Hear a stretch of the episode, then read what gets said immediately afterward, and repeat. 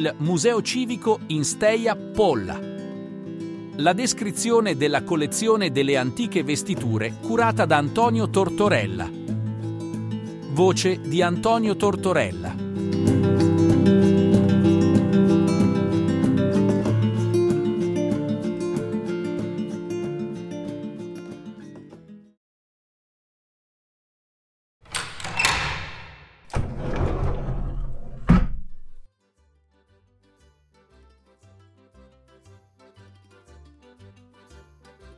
Il Museo Civico accoglie una sua sezione la rassegna delle antiche vestiture pollesi, che sono assolutamente singolari in quanto Polla ha conservato lungo un buon tratto della sua storia l'attaccamento quasi viscerale a questo oh, tratto culturale e fino agli anni Ottanta a Polla ancora era possibile trovare qualche donna che vestiva in questo modo.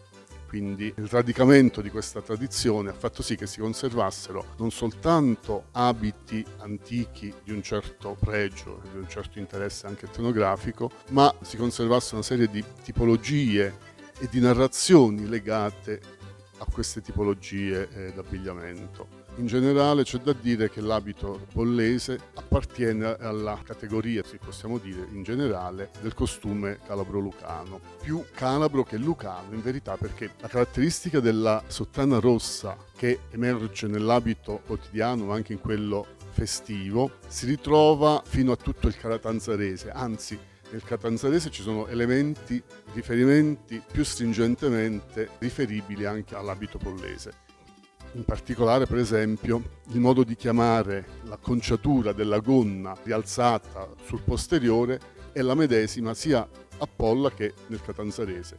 Acora a Polla, Acura nel catanzarese.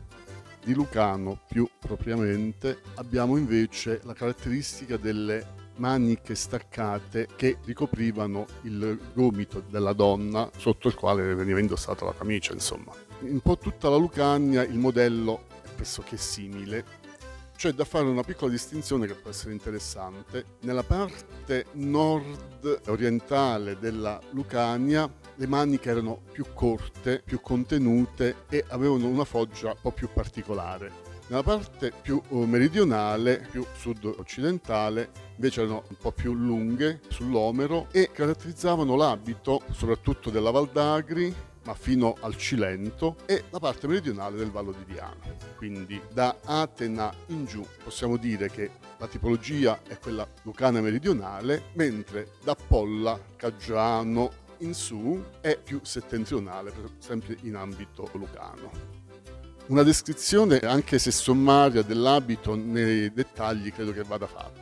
In effetti su una camicia bianca di cotone più o meno fine, a seconda della destinazione dell'abito, quello d'uso quotidiano domestico era più grossolano, anche perché era lavato più spesso e quindi più soggetto a usura. L'abito da sposa, l'abito da festa, l'abito di gala veniva realizzato in tessuti più particolari, quindi anche spesso acquistati dal mercato che un po' in generale produceva e diffondeva tessuti in tutta l'Italia meridionale, cioè nel Regno di Napoli. Poi sulla camicia, con le maniche molto ampie, ricamate in maniera particolare, veniva indossato un corpetto rosso o nei toni del rosso con sfumature che potevano andare anche verso il rosa soprattutto eh, nell'abito della donna non sposata, della ragazza nubile. Poi sul corpetto veniva indossato il cosiddetto sottano, cioè una sottogonna di lana per lo più rossa. Coloro che se lo potevano permettere d'estate usavano un abito più leggero, quindi realizzato in cotone o in, in seta, però sempre del medesimo colore rosso. Al di sotto di questi non si contavano le sottogonne, ci sono anche tanti aneddoti simpatici. Raccontava una signora che loro da bambine andavano a rovistare, a curiosare sotto la gonna della nonna per quante, per contare quante sottogonne avesse indossato. Dicevano con la madre, ma andiamo a vedere quante sottane ha messo oggi mamma nonna. Da noi la nonna così veniva indicata. Sopra il sottano, la sottogonna rossa, si indossava poi la gonna a unnedda in panno blu, sempre o tessuto in casa o acquistato, quindi di solito era il castoro o anche la vigogna o anche il cashmere quello che riuscivano ad acquistare fra i prodotti più lussuosi che si portavano al mercato, insomma. Questa sottogonna blu aveva poi un risvolto in eh, seta azzurra, anche qui le tonalità erano varie, bordato di eh, nastro rosso, diciamo nell'abito un po' più usuale, in quello ricco, che potevano permettersi non tantissime, veniva addirittura bordato in oro. Sto risvolto veniva rialzato e quindi al momento finale eh, l'abito eh, veniva caratterizzato da una tavolozza cromatica eh, assolutamente varia, il rosso della sottogonna bordata di oro o bordata di, di nastro azzurro, il risvolto azzurro della gonna, un po' del blu della gonna che eh, appariva fra la, fra la sottana e il corpetto, lo scialle di vari colori, a seconda del gusto della donna, e poi un grembiule pieghettato sempre a seconda della fantasia di chi lo indossasse, nero di eh, seta per lo più perata, damascata, bordata o di gallone dorato o anche di merletto nero. La particolarità dell'abito da lutto invece era soltanto sul medesimo abbigliamento la sostituzione degli ornamenti con dei nastri di velluto nero fazzoletto obbligatoriamente nero e il grembiule di solito nero senza ornamenti. Tutti i nastri erano sostituiti da nastri neri. Per il resto non variava molto la coloritura, insomma. In un secondo momento, soprattutto a partire dal primo Novecento, si ha un'evoluzione. Soprattutto nell'abito quotidiano si introduce la cosiddetta suttanella, cioè una gonna più semplice che non rispettava più i colori tradizionali, quindi andava sul marrone, sul blu, sul nero. Su questa base poi si cominciò a indossare il tutto nero per il lutto, mentre prima il lutto era caratterizzato dal rosso con i nastri neri, successivamente avremo soltanto il nero. Però questo soltanto nella coda di questa lunga storia dell'abito tradizionale pollese. L'esposizione del museo in Staiapolla raccoglie un po' eh, la sintesi di quello che è stato detto e di quella che era l'ampia tipologia dei costumi. Basti pensare che abbiamo trovato anche un abito da gestante. Logicamente la donna in attesa nei primi tempi della gestazione poteva ancora uscire di casa e quindi aveva bisogno di un abito più comodo da indossare, mentre nella seconda parte della gravidanza tradizionalmente era tenuta a rimanere in casa. Abbiamo in esposizione un abito oh, di gala, può oh, creare, può suscitare curiosità il fatto che mh, sul risvolto della gonna a Polla venisse mostrato un fazzoletto da naso.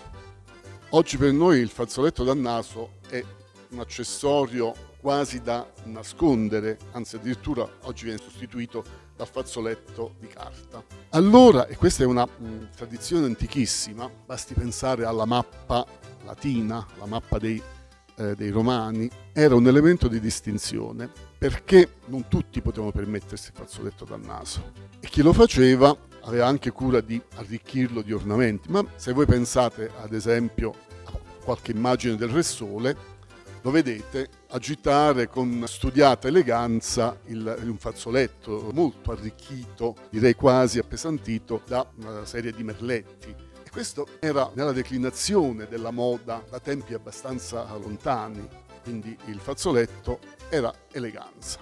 La donna di Polla lo mostrava sul risvolto della gonna arricchito delle cosiddette cifre, cioè delle iniziali del proprio nome, ricamate di solito in cotone o in seta rossa.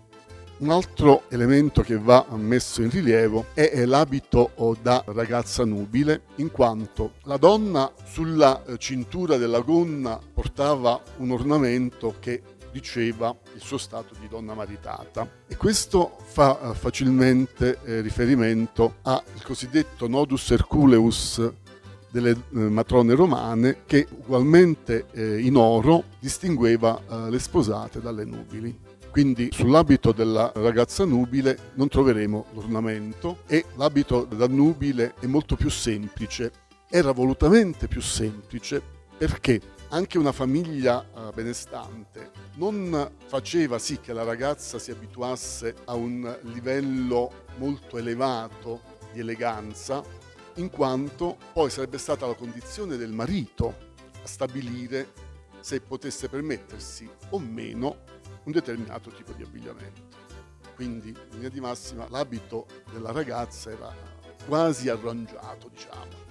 Abbiamo poi un abito processionale caratterizzato da un velo bianco, erano le cosiddette virginedde, ragazze che ancora non avevano incontrato l'amore, che potevano andare in processione portando le offerte votive alla Madonna, soprattutto quando si andava in pellegrinaggio a Vigiano, a Novivelia, ma anche quando si svolgevano le processioni eh, lungo le vie del paese. Ugualmente rituale entrando in chiesa o al passaggio del, di una processione era sciogliere la gonna perché non si vedesse il rosso che poteva essere un po' più sfacciato, ma in senso buono, sfacciato, non eh, mitigato, non castigato per poter entrare in chiesa, insomma.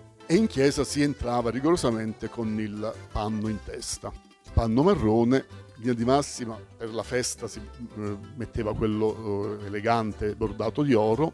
Da mezza festa invece, quindi per esempio per la domenica, era bordato di velluto nero e oro. Chi era in lutto poi aveva superato il periodo in cui doveva rimanere rigorosamente in casa, usava un panno bordato semplicemente di, di velluto nero. Abbiamo trovato anche eh, degli abiti da lutto eleganti, per esempio in occasione di particolari matrimoni familiari, oppure quando il lutto non era eh, tanto stretto, la donna dal proprio abito elegante sostituiva i nastri rossi con nastri neri e con quello poteva recarsi, sempre che le regole lo permettessero, a qualche festa, insomma. L'abito da mezza festa, come dicevo, era caratterizzato dal, dall'ornamento in velluto e oro. E questo oh, lo si notava anche sulla sottogonna, sulla gonna e sul, sul panno. Chi poteva permetterselo, lo ripeto, aveva anche la possibilità di farsi confezionare abiti più leggeri per l'estate, in seta o in cotone, cotoni sempre eleganti, insomma, dovevano avere eh, un aspetto lucido per poter essere graditi al gusto della, della donna dell'epoca. L'abito quotidiano, che poi era anche dal lavoro, era invece costituito soltanto dalla sottana, dal corpetto, dalle maniche e di solito oh, mettevano un fazzoletto in testa, soprattutto quando uscivano di casa per andare nei campi. Quando andavano a mietere o andavano a lavare i panni al fiume, sul, al Tanagro, poi rialzavano la, la, sottana e compariva un altro colore, quello del, del sottanino, che poteva essere bianco, celeste, rosa, cioè colori tenui. In linea di massima le tipologie che abbiamo raccontato sono queste. Quello che credo sia una particolarità, se non unica, abbastanza singolare per Polla, era l'abito nuziale. A quello che abbiamo raccontato, le donne aggiungevano un velo rosso. Questo è l'elemento proprio forte perché ci eh, riporta eh, direttamente, rapidamente, senza grandi difficoltà, all'abito della donna romana, della donna greca. Il flammeum, il velo dal, dal colore di fiamma, quindi rosso, era proprio il segno della, della sposa, della sposa dell'antichità. Questo si eh, protrae anche in epoca bizantina e per esempio in Grecia troviamo nei costumi ancora oggi documentati da sposa sempre qualcosa di rosso che copriva il capo. Però il velo ampio e ricco della donna di Polla si trova molto difficilmente in giro. Eh.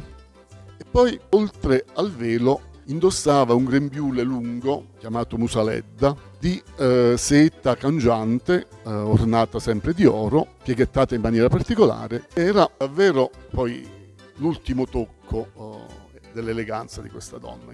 Immaginate il corteo di queste donne vestite in maniera così eh, sgargiante, così accurata, così puntuale, perché mm, per esempio loro tenevano molto a che la camicia fosse sempre bianca, immacolata e fosse anche ben rigonfia. In linea di massima inamidavano le, eh, le maniche delle camicie perché potessero in qualche modo spiccare su tutto l'abbigliamento.